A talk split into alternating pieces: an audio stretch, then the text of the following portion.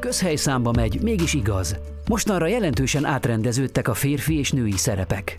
A kettő közötti különbségeket azonban hajlamosak vagyunk háttérbe szorítani, és egy olyan általános emberképet alkotunk, aminek egyik nem sem tud teljesen megfelelni. Grezsa Ferenc pszichiáter szerint ennek gyökere a materializmusból ered, ami az egyformaság hamis illúziójához vezethet.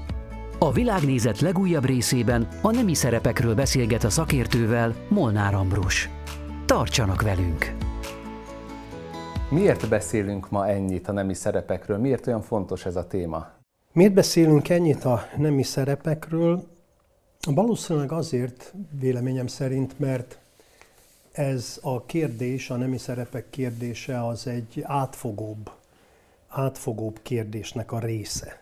Általában az önazonosság kérdései, azok nagyon előtérbe kerültek az utolsó, az utóbbi két-három évtizedben. Mondhatnám azt, hogy a, a közélet, a közösségi élet, a személyes élet, a családi élet valahol az önazonosság körül forog. És ennek nagyon sok összetevője van akár életkori, akár nemzeti hovatartozásbeli, akár vallási hovatartozásbeli, világnézeti, foglalkozási, lakóhelyi, stb. stb. összetevői vannak az önazonosságnak, és ezen belül egy nagyon lényeges önazonossági elem a nemi, a nemiség, a nemi szerepeknek a kérdése. És úgy tűnik, hogy, hogy ez, ezeken a kérdéseken belül, mintha tényleg előtérbe került volna, Feltételezem talán azért, mert hogy, mert hogy elég, elég jól meg tudják szervezni magukat azok a csoportok, amelyek képviselnek erről a kérdésről valamilyen álláspontot. Emlékszem, hogy, hogy egy ilyen kérdéssel foglalkozó könyv utószavában Buda Béla már tíz évvel ezelőtt arról értekezett, hogy, hogy a, a nemiség kérdésével foglalkozó közösségek, aktivista csoportok, azok milyen jól képviselik magukat, milyen erőteljesen tudják magukat képviselni. Ezzel szemben mondjuk egy hagyományosabb, általánosabb nézőpontot vallók, azok, azok inkább csendben maradnak, hanem a maguk spontán, természetes módján gondolkodnak erről és élik az életüket. De nyilvánvalóan, hogyha valaki képvisel egy témát, akkor annak akkor van foganatja, hogyha ez a téma valóban aktuális, tehát hogyha van egyfajta vákum, vagy bizonytalanság a téma értelmezése kapcsán, és ez megfigyelhető jelenség a mai világban. Mit mond a mai kultúra a férfiasságról és a nőiességről, a nemi szerepekről? Ugye, hogyha hát kicsit kötözködni szeretnék, akkor visszakérdeznék, hogy mit értünk férfi és női fogalmak alatt, mert ugye ezeket a fogalmakat is most már azért erőteljesen megkérdőjelezik és relativizálják. De hát értem a kérdést, tehát ezt, ezt csak úgy Mehetünk mondtam. ehhez is, tehát hogy fontos ezt is mhm. tisztázni. Egy biztos, és azért itt a válaszban igyekszem elkerülni azt, hogy nagyon, nagyon, hogy így mondjam, vulgáris, vagy nagyon megszokott választ adjak a kérdésre. Az biztos, hogy nagyon átrendeződtek a közösségen belül a szerepek. Nem csak a, a nemi szerepek, hanem más szerepek is. Például a foglalkozási szerepek. Ez az átrendeződés, ez jó pár évtizeddel ezelőtt lezajlott már a, a társadalmakban, vagy legalábbis elkezdődött. Csak egy utalást szeretnék arra tenni, hogy annak idején, amikor mondjuk Magyarországon ugye a kommunizmusnak egy bizonyos időszakában erőteljesen iparosítottak, az azt is jelentette, hogy sok százezer ember kényszerült elhagyni a lakóhelyét, és kényszerült be nagyvárosok, panel rengetegébe egy falusi, kisfalusi környezetből. Na most ez alapvetően hatott az identitására, ugye, az önazonosságára. És ugyanez a, a nemi szerepekre is kihatott, ugyanis ugyanis, hogy így mondjam, a munka megosztás, hogy mi is a dolga egy család főnek, egy családban élő férfinak, a férnek, a feleségnek, a nőnek, ezek nagyon-nagyon megváltoztak. Például azzal, hogy, hogy a nők nagy része kényszerült arra, hogy állásba kerüljön. Ezt persze lehet úgy is interpretálni, hogy úgymond felszabadultak a hagyományos családi szerephelyzetükből, önálló keresetre tettek szert, és ezáltal hát úgymond emancipálódtak, de lehet úgy is értelmezni, hogy rákényszerültek egy olyan életformára, ami gyökeresen különbözött a korábbitól, ami nyilvánvalóan visszahatott az egész családi szereprendszerre, viszonyrendszerre, és ilyen formán a, a női identitásra és a férfi identitásra is. Ez nagyon fontos, amit említett, hogy egy jelenségnek az értelme az többféle is lehet, attól függően, hogy milyen világnézetből vagy keretrendszerből nézzünk rá, vagy milyen keretrendszerbe helyezzük. És a mai kultúra mit mond arról a jelenségről, hogy igazából a nők a korábbi otthoni létből, amiben egyébként a munka ugyanúgy jelen volt, mert hogyha egy paraszgazdaságra gondolunk, tehát hogyha valami nem működik magától, uh-huh. akkor az abszolút nem működik, de hogy itt alapvetően a munkának a végzése az egyre kevésbé jelenti az otthoni létet, uh-huh. hanem egy ilyen munkahelyi körülményben való megmaradást. Tehát a mai kultúra mit mond, hogy mi az, ami ideális, ami követendő, hogyan kellene kinéznie uh-huh. mondjuk a férfiaknak és a nőknek? Én kétségkívül észlelek egy olyan nyomást, a, a nőkre nehezedő nyomást, aminek valami olyasmi tartalma lenne, feltételezésem szerint, hogy a nő igazából a munkavilágában tud kiteljesedni, ott kell egyenjogúságra törekednie, rengeteg ilyen információt lehet olvasni, hogy mennyit keresnek a nők azonos beosztásban a férfiakhoz képest, és így tovább, és így tovább. És ugyanakkor ez a nyomás, ez egy kicsit, mintha távolítaná őket azoktól a hagyományos szerepektől, ami az anyasághoz, vagy inkább az otthonhoz köti őket. Na most itt van egy nagyon, nagyon komoly ellentmondás véleményem szerint, mert hogyha jogilag, vagy emberjogilag, jogi, emberjogi értelmezési keretben vizsgáljuk meg ezt a kérdést, akkor azt kell mondjam, hogy teljes mértékben indokolt az, hogy a nők ugyanolyan jogokkal rendelkezzenek, mint a férfiak. De ha például lélektani értelmezési keretbe helyezem ezt a, ezt a jelenséget, akkor azt kell mondanom, hogy független attól, hogy milyen mm, elvárások vagy nyomás jelenik meg a nyilvánosságban ezzel kapcsolatban, azért mégiscsak a női léleknek és a férfi léleknek vannak olyan sajátosságai, amik egymástól őket megkülönböztetik és ennek egész, hogy mondjam, a teremtésig visszanyúló gyökerei vannak, hiszen hát nőnek és férfinak teremtette a, a teremtő az embert.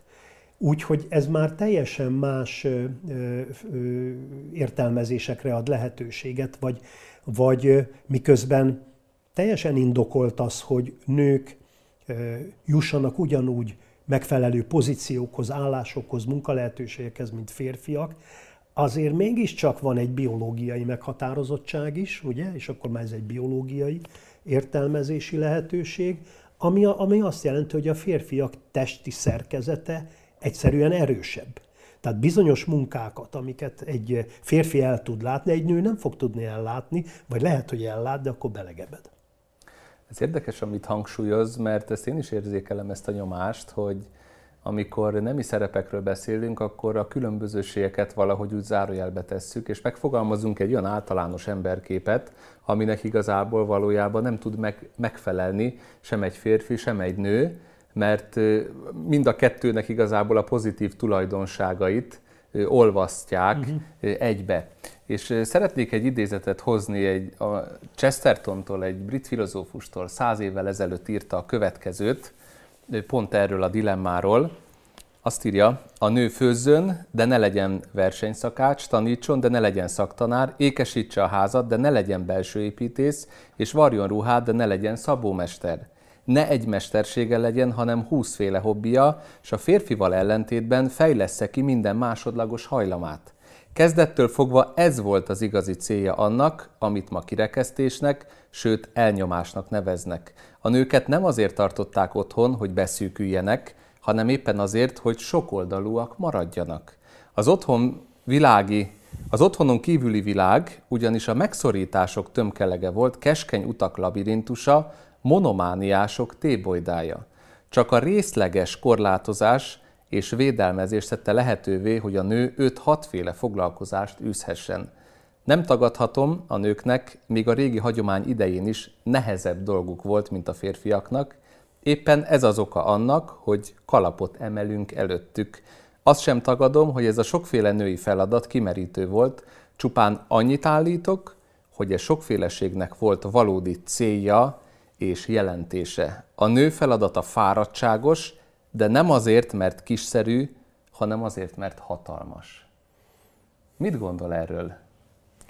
Hát elég nagyívű fejtegetés, aminek nagyon sok pontjával egyetértek, és ahogy hallgattam, az jutott eszembe erről, hogy, hogy mintha a nők egy bizonyos kényszerpályára kényszerültek volna az elmúlt évtizedekben, és ennek az volna a lényege, hogy olyan elvárásokat támasztanak velük szemben, mint a férfiakkal szemben, vagy mint amit a férfiak egyébként teljesítenek. Holott az egyenértékűség nem azt jelenti igazából, hogy nő is lehessen bányász, vagy kohász, hanem hogy becsüljük meg kit-kit a saját, ez a szakszó jut eszembe, identikus helyén, ahol ő önazonos, ahol igazán ki tud teljesedni, testileg, lelkileg, és főleg itt a lelkiségre hang, tenném a hangsúlyt, és tekintsük azt, hogy ha egy nő valamilyen pozícióba, valamilyen szerepbe ki tud teljesedni, ez lehet a családanyai mi voltja, ez lehet eh, az otthonteremtési mi voltja, de lehet egy foglalkozás is, akkor ezt tekintsük egyért, egyenértékűnek egy bármilyen másik férfi szereppel vagy foglalkozással. Tehát eh, itt, itt érzek egy hamisságot, mint hogyha az egyenértékűségnek az lenne csak a módja, hogy, eh, hogy ugyanolyan szerepeket tölthessen be egy nő is, mint egy férfi. Pedig ez éppen, hogy nem egyenértékűvé teszi a nőket a férfiakkal szembe, hanem bele kényszeríti őket számos olyan helyzetbe, ahol egyszerűen lelki és biológiai adottságaiknál fogva nem tudnak valójában teljesíteni. Szerintem egy nagyon fontos igazságot mondott ki, mégpedig azt, hogy az egyenértékűség az nem jelent ugyanolyan munkavégzés, vagy ugyanolyan feladatkörre való alkalmasságot, mert igazából, hogyha arra gondolunk, hogy a kultúra mégis ezt hangsúlyozza, akkor látnunk kell, hogy igazából ez logikusan következik egyfajta materialista világszemléletből. Tehát, hogyha a valóságnak a határa az a fizikai létnek a határán jelenik meg, akkor tulajdonképpen mi alapján tudjuk azt mondani, hogy két ember egyenlő, miközben egyáltalán nem képesek ugyanarra, semmilyen alapon. És ugye meg kell teremtenünk valamilyen módon egy materialista környezetben is az egyenjogúságnak az alapját, a jogalapját, és ez lesz az, hogy tulajdonképpen zárójelbe tesszük azokat a sajátosságokat, amik meggazdagítják az életet, és amik kiegészítik az egyik nemet a másikkal kapcsolatban, és létrehozunk egy olyan fajta embert, ami egy elméleti konstrukció, és nincsen kapcsolata magával, a valósággal. És éppen ezért lelkipásztorként, amikor a, a nemi szerepeknek egyébként a, a fájdalmát látjuk, mert ez a mhm. fajta identitáskeresés, ez azt is jelenti, hogy nagyon sokan megsérülnek ebben, mert a nemi szerepek megélése egyébként a legnagyobb örömök átadásának és a legmélyebb sérüléseknek a helyszíne, tehát hogy itt ezek a két szél, ez a két szélsőség egészen közel van egymáshoz, akkor az egésznek a gyökere igazából abban van, hogy mi a valóság. Teljesen egyetértek ezzel a fejtegetéssel. Valóban ennek a gyökerei, ennek a, ennek a kényszerpályának a materializmusba nyúlnak, szerintem, és az, az egyen rangúság hamis illúziójába jutnak, és az egyformaság hamis illúziójába nyúlnak, ugyanis nincs két egyforma ember, Férfiak Nincs, között sem? Férfiak között sem. Nem egyenlő a férfi a nővel. Egyenértékű lehet. De még az egyenértékűség fogalomnál is sokkal találóbbnak érzem, ha jól emlékszem, Hegel mondta, hogy az embernek nem értéke van, hanem méltósága. Tehát amikor, amikor nyomás nehezedik a közösségre, és a férfiakra is, és a nőkre is egyaránt, hogy ugyanolyan életpályákat futhassanak be, mint a másik nemhez tartozók, akkor valójában az alapkérdést van megkerülve, hogy, hogy az én azonos szerepében valakinek a méltósága el van ismerve, vagy nincs. Nem, nem az garantálja egy nő méltóságát, hogyha olyan szerepekbe kényszerül, mint egy férfi, és fordítva, és egy férfi méltóságát sem az garantálja, hogyha női szerepekbe kényszerül. Egyébként ez, ez egy jól ismert lélektani folyamat, ugye nagyon sok családban sajnos vállásra kerül sor, általában az apa lép ki a családból, és akkor a nők nevelik a gyerekeket, és a nők élnek együtt a, a, a közös gyermekekkel többnyire, és parentifikációnak hívja a lélektan azt a jelenséget, hogy egyrészt a nő ilyenkor kezdi átvenni a hagyományos férfi szerepeket, mert akkor is be kell gyújtani, ha a férfi eltár, és fel kell vágni a fát hozzá. De parentifikáció az konkrétan pedig azt jelenti, hogy a gyermekeket hozzák ilyen kvázi felnőtti szerepekbe, de túl korán. Uh-huh. Tehát 10 vagy akár 6 éves gyerek kap olyan feladatokat az apa távollétében, ami egyébként felnőtteknek volna a feladata. Tehát ezek nagyon komoly torzulások lehetnek, és, és ö, ö, úgy érzem, hogy, hogy ez az egész jelenség és ez az egész kérdés, amiről beszélgetünk, alapvetően talán két dologgal függ össze. Az egyik a vallástalanság, mert a vallás, a szentírás, a teremtés leírt folyamata, a Bibliában a teremtésről olvasható üzenet teljesen világossá teszi a szerepeket, a szerephatárokat. Másrészt pedig nem csak a, a vallástalanodásnak van itt szerepe, ami, ami hát egy kicsit olyan magányossá teszi az embert, mert támasz nélkül hagyja, hanem a, a lelkiségnek a lebecsülése.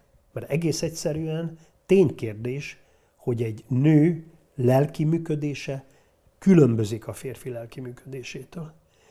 És ez a különbség független attól, hogy milyen szerepekben eh, vannak, vagy lesznek, vagy kényszerülnek, ez megmarad. Ezeket csak elfedni lehet legfőjebb, de akkor abból meg egy csomó bonyodalom származik.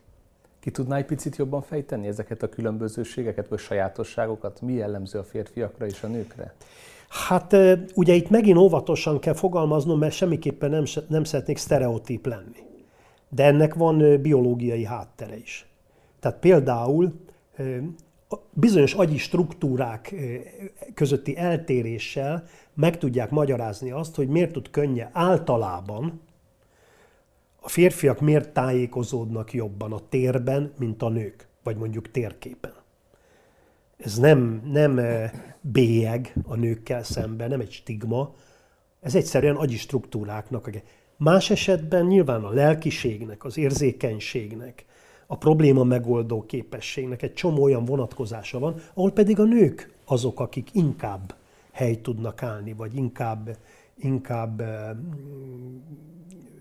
át tudnak élni dolgokat. De ez megint nem jelenti azt. Tehát itt, itt nagyon óvatosan kell fogalmazni, mert, mert ha azt mondjuk, hogy, hogy a nők lelkiségében mondjuk az, ér, az érzelmeknek a jelentősége, az, érze, az adott helyzetekre adott érzelmi válaszok, érzelmi reakciók jelentősége talán egy kicsit nagyobb, vagy által, vagy, vagy jellemzőbb, hogy így mondjam, talán könnyebben kimutatják az érzelmeiket, mint, egy, mint a férfiak. Ez nem jelenti azt, hogy a férfiak érzéketlenek lennének. Tehát nagyon óvatosnak kell. A férfiak is érzékenyek lehetnek. De kétség kívül, kétség kívül a női lélek valahogy könnyebben lereagálja, vagy, vagy ö, láthatóbban, érzékelhetőbben lereagálja az érzelmileg őt megmozgató helyzeteket, mint egy férfi. Én a 2000-es évek elején vezettem egy ilyen serdülőknek szóló internetes tanácsadási programot, ami az első hasonló volt Magyarországon, és levelek ezreire válaszoltunk egy, egy ilyen munkacsoporttal, és nagyon érdekes megfigyeléseket tudtam tenni. A levélírók nem tudtak semmit a tanácsadókról, csak annyit, hogy férfi vagy nő válaszol neki, és mi se tudtunk semmit a, a levélírókról tanácsadóként, azon kívül, amit elmondott, hogy hogy hívják, de hogy hol él, ezek. Tehát gyakorlatilag teljes mértékben anonim volt. És nagyon érdekes volt nekem, hogy a fiúk és a lányok levelei, a fiúkkal és a lányokkal folytatott levelezés kimenetele között milyen különbségek rakadhatók meg. Például az egyik ilyen markáns különbség az volt, hogy a levél, levélírók zöme lány volt. Hm. Tehát ebből ugye az következik, hogy ők ugye hát ezek ilyen lelki, érzelmi, kapcsolati nehézségek, problémák. Tehát nyilván könny jobban átélik, illetve könnyebben kommunikálják. Ugyanakkor a fiúk nehezebben, tehát nehezebben később jelentkeztek, de ha jelentkeztek, tartósabb volt a velük folytatott levelezés. Tehát egy férfi, ezek a fiúk, legalábbis akikkel mi leveleztünk, nehezebben szánták rá magukat, hogy kitárulkozzanak, de ha kitárulkoztak, akkor következetesebbek, kitartóbbak tudtak ebben lenni, mint a lányok. Hát ez gyönyörűen leírja ugye a férfinői, a későbbi férfinői, vagy hát a serdülőkori férfinői jelenséget. Vagy azt vettem észre például, hogy a lányoknak ugye a legtöbb levél a párkapcsolati problémákról szól. Hogy Rám nézett a Sanyi, mit csináljak, stb. Szerelmes vagyok. És azt vettem észre, hogy a lányok leveleiben nagyon gyakran megjelent az a kérdés, hogy hogy szerezzem meg a hm. kiszemelt fiút. Ez, ez nagyon elgondolkoztatott, mert ugye egyrészt, tehát ez nyilván egy ilyen anyagias szemlélet, hogy megszerezni, ugye? Birtokolni. Birtokolni, megszerezni, és ez mondjuk teljesen váratlan volt számomra.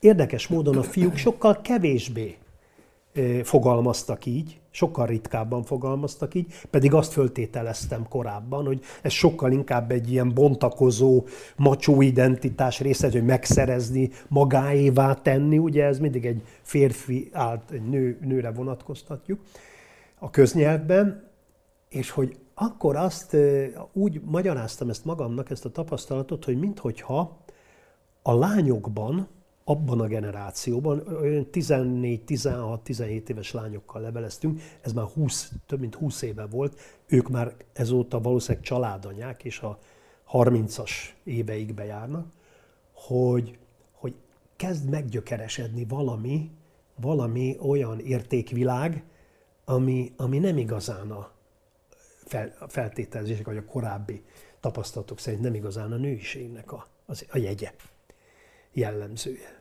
megszerezni. És ez már lehet, hogy pont ebben a folyamatban illeszkedett, amiről, amiről szól ez a műsor, amiről beszélgetünk, hogy, hogy úgymond most már egy lánynak is joga van megszerezni egy fiút, nem csak a fiúnak a lányt. De pont hiányzik az a lényeg, hogy nem a megszerzés a lényeg a szerelemben, a kapcsolatban, hanem, hanem az érzelmek, az érzelmi kötés. És hát maga a szerelem ami viszont már a lelkiség felé mutat. Illetve a felelősségvállalás és a, Igen. az önátadás.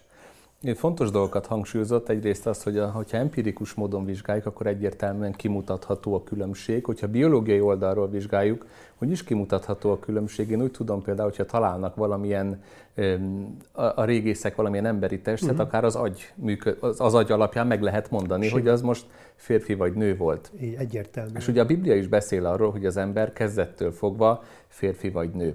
Beszéltünk arról, hogy ez a fajta szemlélet, amely tagadja a láthatatlan valóságot, az inkább az elembertelenedéshez járul hozzá, és nem jó se a férfiaknak, se a nőknek, mhm. mert egy olyan emberi ideált állít középre, mhm. ami nem felel meg a, a valóságnak. És éppen ezért, a, amikor nemi szerepekről beszélünk, a valóságnak az újrakeretezése lenne az első lépés, amivel el tudnánk indulni a, a gyógyulás és a megújulás útján. Ugye a Biblia azt mhm. hangsúlyozza, hogy ez a világ két részből áll, van egy látható és láthatatlan valósága, és a láthatatlan valóság az megelőzi a látható valóságot, uh-huh. az az Isten világa, és az ember egy olyan, olyan sajátos teremtménye az Istennek, ami ennek a két világnak a határára uh-huh. lett teremtve.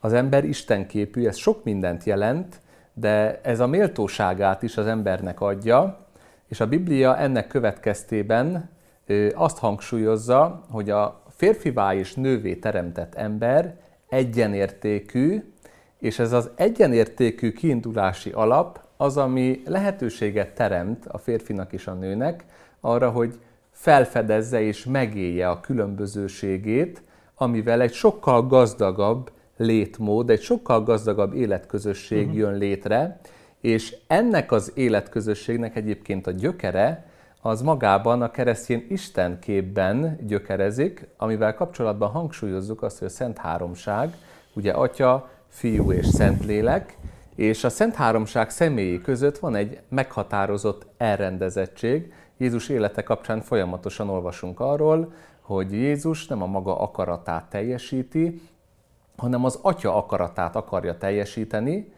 egyenlőek, egy lényegűek, de mégis van valami különbözőség közöttük. És éppen ezért a Biblia az azt hangsúlyozza, hogy a különbözőségeink megélése az nem egy szegényebb, hanem egy gazdagabb életet eredményez, és a férfiakhoz kapcsolja a vezetést, a nőkhöz pedig a vezetésnek az elfogadását és megerősítését. És ezek nagyon rémisztő kifejezések, ma tudom, mert amikor vezetésről beszélünk, akkor egy ilyen, egy ilyen uralmi struktúra uh-huh. bontakozik ki előttünk, de a Bibliában tudjuk, hogy a vezetés az szolgálatot jelent, a vezetés az önfeláldozást jelent, a vezetés az felelősségvállalást jelent, az azt jelenti, hogy a másiknak a szükségletét a magam szükséglete elé helyezem, és kész vagyok a végsőgig elmenni azért, hogy azt, aki rám van bízva, azt eljuttassam a megfelelő helyre.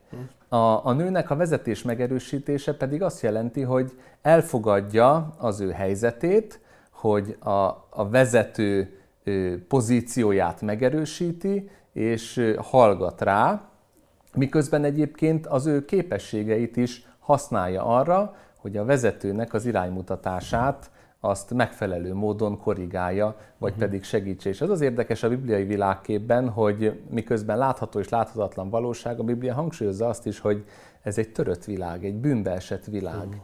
Ami azt is jelenti, hogy nincs a helyén sem a férfi, sem pedig a nő. És ahhoz, hogy a férfi és a nő a helyére kerüljön, ahhoz, hogy a férfi felelősséget akarjon vállalni valakiért, aki nem ő, a nő pedig elfogadja ezt a felelősségvállalást valakitől, aki különbözik tőle, ehhez meg kell erőltetniük magukat, és igazából azt mondja a Biblia, hogy akkor működnek jól ezek a nemi szerepek, hogyha elfogadják, hogy ezek Istentől kapott tényezők és szolgálati területek. Tehát, hogy amikor férfiasságról és nőiességről beszélünk, a Biblia elsősorban nem viselkedés mintákat ad uh-huh. elénk, mert sokszor ezzel azonosítjuk a férfiasságot és a nőiességet, ugye a uralkodó, meg a, meg a szolgalelkű, nem erről van szó, ezek, ezek szolgálati pozíciók, Igen. amiben az ember csak akkor tud megmaradni, hogyha elfogadja, hogy az Istentől kapta ezt, és hogyha elfogadja, hogy ez egy nekünk szánt és értünk való pozíció, és elfogadja azt a világképet, aminek a közepén nem az ember van, nem én magam vagyok, hanem aminek a közepén maga a teremtő és mindenható Isten van. Igen, mert hogy a különbözőségeket, vagy a felelősségben való eltéréseket leegyszerűsítő módon hierarchikus jelenségként értelmezzük. De itt nem erről van szó, ha jól értettem, a, Abszolút. A, amit mondott, hanem, hanem egyfajta kölcsönösségről van. Szóval emlékszem, az jutott eszembe most az imént, hogy beszélgettem egy házaspárral, és valahogy fölmerült a, az a kérdés, hogy hát ki szokott mosogatni. Azt meg, aki éppen ráér. Az teszi be a mosatlant a gépbe, vagy elmosogat, vagy kimossa a ruhát, de hogy, ez, tehát, hogy ezek a szerephatárok tulajdonképpen rugalmasak, és kölcsönösen átjárhatók, de hogy így mondjam, arhetipusosan, principiumát illetően mégiscsak, mégiscsak világosak és egyértelműek, hogy az egyik inkább ez, a másik inkább az. Na most ezzel szemben, hogy ha, valaki mondjuk egy, egy, egy párkapcsolatban inkább sajátjának érzi a, mondjuk az, az otthon teremtéssel kapcsolatos feladatokat, akkor azt mindjárt ilyen hierarchikus szemüvegen keresztül ítték meg, hogy ez alá van rendelve, rá van kényszerítve, pedig épp a szolgálat jellege alapján nagyon is fontos, és lehet, hogy, hogy bizonyos, az életnek bizonyos területein az egyikőjük vállalja ezt a nagyobb felelősséget, a másik, másik pedig az élet másik területein. Ugye a, a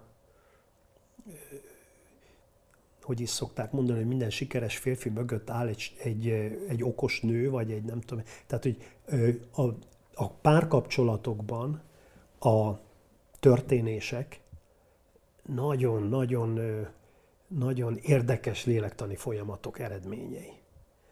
Tehát mikor látszólag esetleg az, gond, az, az tűnik ki kívülről, hogy valaki dominál egy kapcsolatban, az egyáltalán biztos, hogy ő dominál. Persze lehet ennek torzulása, meg, meg uh-huh. sokszor ezen kell is valamit változtatni, de hogy, hogy az emberek egymással kölcsönhatásban állnak a családon belül is. Eh, most egy nagyon abszurd példa jut eszembe, olvastam egy olyan szakdolgozatot valamikor, a, a szerzője egy állatorvos, mentálhigiénét tanítottam én hosszú ideig, és, és egy mentálhigiénés szakdolgozat volt, és az állatorvos leírta azt, hogy a kutya, akit ő rendszeresen kezelt, járt ki egy családhoz, hogyan szövődött a családi dinamika egy kutya köré. Tehát nyilván nem tudatosan, de valójában a kutya mozgatta a családot aki ugye, hát akinek azt mondták, hogy menj ide, menj oda, stb. Tehát, hogy, hogy a, az együttélésben, a kapcsolatokban, hogy ki irányít kit, ez nagyon-nagyon sokrétű és bonyolult tud lenni. Csak hát ugye az ember, emberek egy jó része leegyszerűsíti, vagy próbálja leegyszerűsíteni a dolgokat, és olyan kategóriákat használ, mert azt jobban tudja értelmezni mint mondjuk a változatosságot, a kölcsönösséget, a rugalmasságot. De hogy sokkal, sokkal változatosabb a kapcsolat, mint ahogy az első ránézésre tűnik. Én nekem ez a tapasztalatom. Van egy fontos kifejezés, amit említett ön is, és ami a bibliai keretrendszernek a lényeg, ez pedig a kölcsönös alávetettség. És ugye a kapcsolati dinamiká, a keresztény kapcsolati dinamikának az az alapja, hogy minnyáján alá vagyunk vetve az Istennek. Nem mi találjuk ki az életet, nem mi adunk az életnek jelentést, és egyébként ez egy óriási nagy öröm, és egy óriási nagy terhet vesz le az emberről. Mm.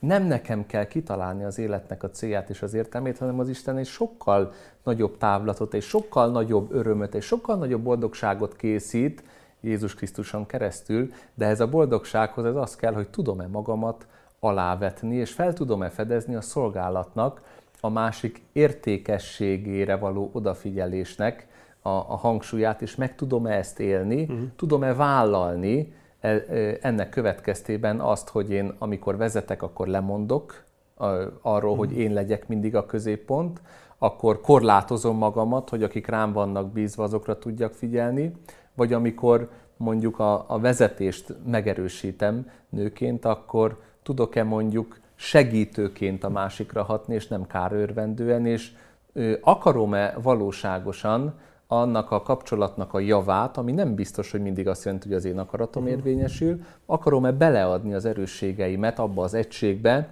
amely a kölcsönös felelősségvállalásban minnyájunkat szeretne előrevinni, mhm. minnyájunknak szeretne a boldogságát, a biztonságát kibontakoztatni. Most eszembe jutott az a téma, amivel kezdtük, ugye a kultúra kérdése, és hogy a mai kultúra hogyan értelmezi ezeket a, ezeket a kérdéseket, hogy ennek a mai kultúrának azt hiszem, hogy egy nagyon lényegi vonása az, hogy nem hagy időt nekünk, nem hagy időt a, az embereknek, a nőknek se, a férfiaknak se arra, hogy a, a, a kapcsolódásaiknak legalább három elemével foglalkozzanak. Az egyik ilyen kapcsolódás a saját magammal való kapcsolódás. Hogy elgondolkozzak. Mert ahhoz, hogy, hogy valakiben ez így összeálljon, mint ahogy most ön elmondta, ahhoz gondolkodni kell először is a saját belső szükségleteimről. Tehát befele kell figyelnem, kell figyelnem a másikra, az ő lelki rezdüléseire, lelki szükségleteire, és figyelni kell fölfelé, vertikálisan, függőlegesen az Isten szándékaira, az ő elvárásaira, és hogy ehhez azért idő kell. Ehhez idő kell elmélyülni. A kapcsolatban elmélyülni a saját lelki világomban, és elmélyülni az Isten kapcsolatban. Na most erre azt hiszem elég, elég kevés időt hagy az a kultúra, ami ezt a nyomást mindenkire ráhelyezi, az időnek a nyomását. És ö, ö, nem, sokszor azt hiszük, hogy ez ilyen fátumszerű dolog, hogy olyan, olyan kevés az időnk, hogy, hogy ki vagyunk szolgáltatva, de valójában azt gondolom, hogy itt is létezik az embernek, a személyiségnek a szabadsága, mert hogy arra van ideje, amire ő akarja, hogy ideje legyen. De szoktam kérdezni a hallgatóktól, hogy ha valakinek állandóan be van kapcsolva a mobiltelefonja, és őt állandóan hívni lehet, és mindig fölveszi, az mit üzen magáról, vagy mit üzenhet a külvilágnak magáról. És akkor erre szerintem az a helyes válasz, hogy azt üzeni magáról, hogy ő nem tud semmiben sem elmélyülni, mert bármikor bárki kihívhatja őt egy bizonyos helyzetből. Kiráncigálhatja. Ezt üzeni. Tehát a, e, nem, hogy komoly üzletembernek látszik, hanem legalábbis az én nézőpontomból egy eléggé gyenge üzletembernek uh-huh. látszik, mert nagyon, nagyon problematikusnak tartom azt, hogyha akár üzletember, akár közéleti ember, akár egy, egy apa, akár egy anya, vagy bárki, minden helyzetből kiráncigálható egy puszta telefoncsörgés által. Tehát, hogy, hogy meg tudjuk teremteni magunknak az időt a befelé forduláshoz, az Isten felé forduláshoz, és a másik felé forduláshoz, és minél inkább sikerül ezt megtenni, annál, annál inkább talán megszabadulunk, vagy felszabadulunk azok alól a kényszerek alól, amit a kultúra ránk nyom. Ugye ez érdekes az időkérdése, mert miközben egyébként az átlag életkor soha nem volt ilyen magas a korábbi korok kapcsán, soha nem érezték az emberek egyébként korábban azt sem, hogy ennyire nincs idejük, mint ahogyan a mai ember nincs, de én azt gondolom, hogy ez is a világ képnek a kérdésével függ össze, mert hogyha csak annyi a világ, amennyit mi látunk, hogyha eltűnik az örökké valóságnak a távlata, ami egyébként egy alapvető igény, egy Istentől kapott belső igénye minden embernek, annak is, aki keresztjén, és annak is, aki nem keresztjén, akkor ott van az a nyomás rajtunk, hogy nekünk kell értelmet adni uh-huh. a saját életünknek, viszont nem tudjuk, hogy ezt hogy kell csinálni, szeretnénk ezt jól csinálni, és ennek a súlya egyébként meghalad bennünket, és összeroppanunk alatta. És amellett, hogy az ember időt ad magának, én azt gondolom, hogy fontos az is, hogy lássunk jó példákat, és itt van egyébként a keresztény gyülekezeteknek óriási nagy szerepe, ahol meg lehet nézni, hogy mit jelent az, hogy egy Istentől rendelt szolgálati feladatkört, vagy pozíciót férfiak és nők felvállalnak, engedelmeskednek, és annak az áldását és a gazdagságát megélik. És egy keresztény gyülekezetben találkozik az ember egyébként jó működő családokkal, házastársakkal, szülő-gyermek viszonyokkal, és találkozik jó működő egyedülállóakkal. És fontos erről is talán egy picit beszélnünk, hogy ugye az ember nem attól lesz egyébként férfi vagy nő, hogy házasságot köt. Sokan vannak, akik egyébként nem kötnek házasságot, és egyedülállóként férfiak vagy nők. Mit jelent egyedülállóként, vagy hogyan tudjuk egyáltalán megélni egyedülállóként azt, hogy mi férfiak vagyunk, vagy nők vagyunk, jelente ez bármit is az egyedülállókra nézve? Hát az egyedülállók életérzését én, mint nem egyedülálló, hanem családban élő ember, nyilván nem ismerhetem, vagy nem is ismerem olyan mélységben, és meg is hagynám ezt ő hogy ezt ők fogalmazzák meg, hogy számukra mit jelent, mik azok a körülmények, amik ezt a léthelyzetüket eredményezték. Van, aki ezt vállalja, van, aki úgy gondolja, hogy vállalja, de valójában egy kényszerhelyzet. Minden esetre így, a, hogy így mondjam, a tudományos nézőpontból azt tudom válaszolni, hogy a, az ember kapcsolat és kommunikáció igényel, szükséglettel születik meg. Ez bele van kódolva. Aztán ezen megint lehet elmélkedni, hogy vajon ez a szükséglete, hogy úgymond ösztönösen keresi a kommunikáció, a másokkal való kapcsolat lehetőségét. Kötődést. A kötő, ez honnan jött az emberbe? mert ez egy, egyébként az állatvilágra, vagy az, az élővilág más egyedeire egyáltalán nem ilyen jellemző. Tehát ez a szükségletünk jelen van, és kérdés, hogy, hogy elhárítja valaki ezt a szükségletét, ezt az alapszükségletét, azért, mert valahogy még nem sikerül neki valami oknál fogva olyan elmélyült kapcsolatokra szert tenni, amire egyébként szüksége lenne és amiben jól érezni magát, vagy, vagy valami oknál fogva vállalja az egyedül létnek a, a, az ódiumát vagy helyzetét. Egy másik ilyen tény az, hogy, hogy a közösségi integráció foka, tehát hogy ki hányféle közösség részese, tagja, és mennyire erősen kötődik, ágyazódik oda be, ez nagyon szoros összefüggésben van a test és a lelki egészséggel. Tehát aki magányos, akinek kevesebb a kapcsolata, az bizony egy fokozott kockázatot jelent a betegségekkel kapcsolatban. Ezzel nem akarom azt mondani, hogy aki egyedül él, annak ne lehetnének egyébként szertágazó és elmélyült kapcsolatai, de nyilvánvaló, hogy, nyilvánvaló, hogy számára ezeknek a kapcsolatoknak a megteremtése vagy fenntartása nehezebb, mint azoknak, akik egy eredetileg is családokban, vagy akár kiterjedt családokban élnek. Tehát ö, úgy, úgy gondolom, hogy olyan, olyan mély emberi szükségletekről van szó, a kapcsolat szükséglet és a kommunikáció szükséglet, a kötődés szükséglet esetében, amit, amit nem igen lehet felülírni pusztán elhatározással vagy szándékkal, és, és hát nagyon hát kívánom azt, hogy aki mégis valamilyen oknál fogva egyedül éli az életét, találja meg az útját a, a másokhoz való kapcsolódásnak. Egyébként nagyon sokszor meg is találják. Tehát, tehát nem azonosítanám a magány, magányosságot azzal, hogy most valaki mondjuk nőtlen vagy hajadon egész életén keresztül. De az, hogy, hogy mondjuk a családban éléssel, vagy a gyermek vállalással, a gyermek neveléssel kapcsolatban nyilván kevesebb lesz a tapasztalat, ez magától értetődő.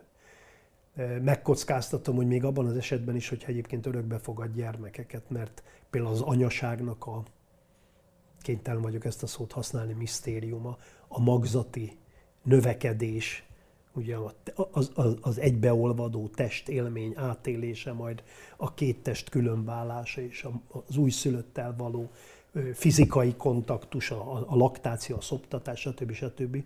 Ezek rendkívül intenzív emberi élmények és érzelmek, amik, amiket hát, amiknek csak egy része élhető át egy örökbefogadás esetén.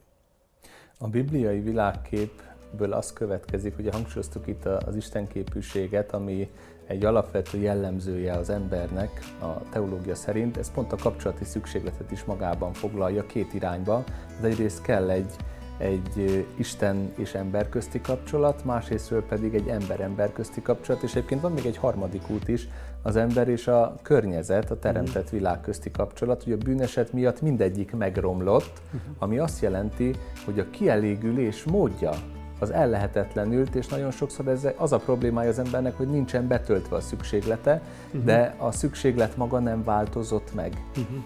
Ez egyrészt sok nyomorúságot is jelent, másrésztről pedig, hogyha értjük azt, hogy a Krisztusi kereszthalálban, a helyettes áldozatban, a Krisztusi önátadásban helyreáll az Isten és az ember kapcsolat, és lehetőséget kap az ember, hogy a másikra nem mint vetétársa, vagy mint eszközre tekintsen, hanem egy olyan személyre, aki felé szolgálaton van, akkor lehetőséget kap az ember, hogy megélje az ember közti kapcsolataiban is a nemiséget, mint amely egy, egy szolgáló odafordulás a másik felé, de nyilvánvalóan attól függően, hogy milyen szoros ez a kapcsolat, milyen minőségű ez a kapcsolat, van-e házasság, vagy éppenséggel egy vállalt egyedülállóságban éli meg az embert, a, a közelség, a kielégülés módja az változik, de az az alapvető pozíció, hogy a, a férfiakat az Isten a szolgáló vezetésre, a nőket pedig a vezetés megerősítésére hívja el és állítja oda, ez egyébként